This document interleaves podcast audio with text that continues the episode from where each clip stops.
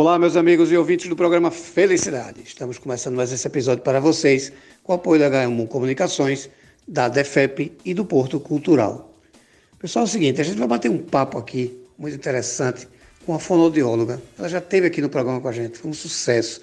Doutora Driele Azevedo. Doutora Driele, muito obrigado por estar aqui no programa Felicidade mais uma vez, para seu tempo para nos atender. Muito obrigado de verdade.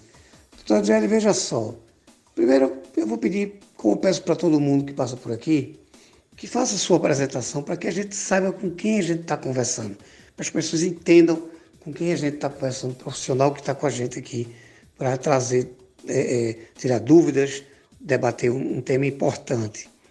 E depois eu queria lhe perguntar o seguinte, doutora, a gente está passando um momento especial, a gente está passando um momento de pandemia, onde as crianças é, saíram das escolas, estão em suas casas, os pais assumiram esse papel. E, coincidentemente, essa semana eu estava conversando com um amigo que tem um filho que tem dois anos e que não consegue se comunicar, tem dificuldade em falar. Então eu queria que a senhora explicasse para a gente o seguinte: é, essa dificuldade de falar é corriqueira, é normal? E o que é que a gente tem que entender quanto a isso? Qual é a medida que a gente, como pais, a gente tem que tomar? O que é que a gente tem que perceber e o que é que a gente tem que fazer, doutora?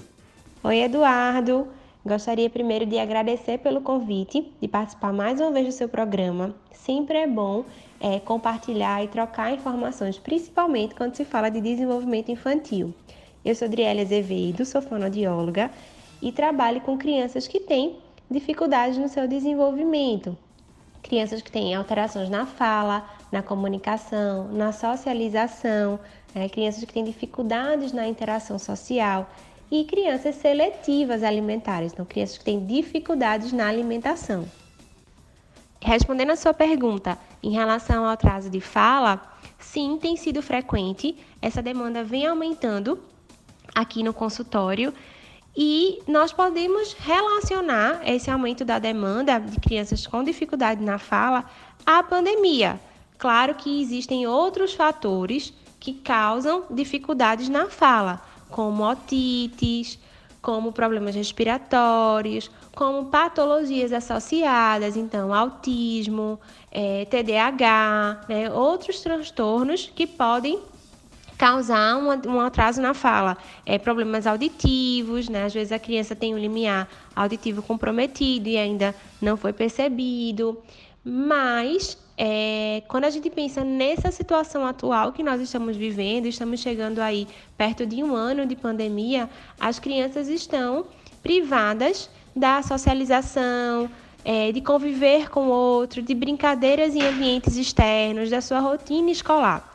E isso tem total impacto no desenvolvimento da sua fala. Então, crianças que estão aí perto de dois anos de idade, elas foram privadas de um momento importantíssimo de aprendizado, né? Para a sua fala e para tantas outras coisas é, que são importantes nesse período de boom, de janela de oportunidade de crescimento e desenvolvimento.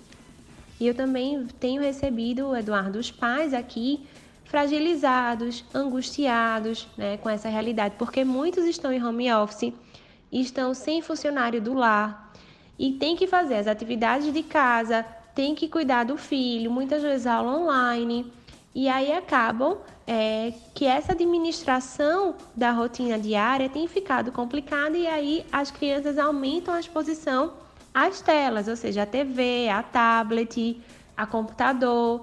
E, essa, e esse contato excessivo com as telas é totalmente prejudicial para a comunicação e para a aquisição da fala.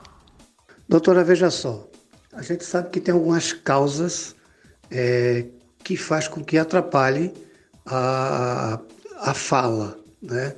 quando a gente está falando em criança.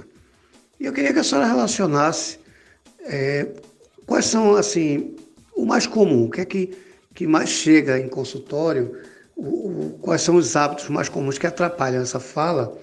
E assim, ao perceber que o nosso filho ele está tendo essa dificuldade, o que é que a gente deve fazer? Qual é a medida que a gente tem que tomar? Porque tem muita gente que vem com, com ideias mirabolantes, né? Chás e exercício e que a gente sabe que às vezes serve nem como um paliativo. E a gente tem que ter a preocupação de profissionalizar nossos problemas. Então, que, qual é a medida certa? O que, é que a gente tem que fazer quando a gente percebe? E qual é o momento que a gente tem que, que entender que aquilo pode ser um problema? E mais uma vez eu pergunto assim: quais são os hábitos mais comuns que podem realmente atrasar a fala? Quando os pais perceberem que seus filhos estão chegando um ano, um ano e um mês e não estão desenvolvendo a fala, é, já é importante procurar a avaliação de um fonoaudiólogo e não esperar muito tempo, não é? Porque as crianças estão em pleno, é, em pleno vapor de desenvolvimento dessa fala. Então, às vezes, uma avaliação fonoaudiológica vai ajudar até na orientação aos pais e aí eles podem ter chances de estimular suas crianças em casa, até sem precisar de uma intervenção, mas uma mudança de rotina, é a forma como estão brincando com as crianças. Então, uma orientação pontual voltada para a necessidade da criança pode sim evitar que se instale um atraso na fala. Então, o importante é perceber que seu filho está com alguma dificuldade na fala, na comunicação, na interação com o outro procura logo o fonoaudiólogo. Doutora Adriele, a senhora, como sempre, dando show aqui no programa Felicidade. É muito bom quando a senhora vem, a senhora que sempre está com a gente aqui. Espetacular, como sempre, tirando dúvidas, trazendo informação boa. Isso para a gente é muito, muito, muito importante. Na verdade, isso aqui mais conta para a gente é a sua informação precisa. Mas para a gente fazer um acompanhamento dos nossos filhos, nossos amigos, de pessoas que a gente vê que está passando por um problema desse tipo, a gente precisa de um profissional da qualidade da senhora. Como é que acontece uma consulta com a senhora? Como é que a gente pode lhe seguir, conhecer seu trabalho? Como é que pode, pode acontecer, doutora? Eu que agradeço, Eduardo, a oportunidade de participar mais uma vez do seu programa, que é um espaço tão rico de trocas de informações, né, que ajudam tantas pessoas. Eu trabalho no consultório próprio, que fica localizado aqui em Boa Viagem, a Clínica Despertar. Trabalho junto com toda uma equipe multidisciplinar, então tem outra fonoaudióloga, tem psicóloga, tem terapeuta ocupacional, psicopedagogo, fisioterapeuta. Então estamos todos juntos aqui reunidos é, a favor do desenvolvimento infantil. As pessoas podem conhecer um pouco mais do meu trabalho pelo Instagram, que é fono underline Adriele Azevedo também pelo Instagram da clínica, que é Despertar, e pelo telefone 3314 4946. Muito obrigada.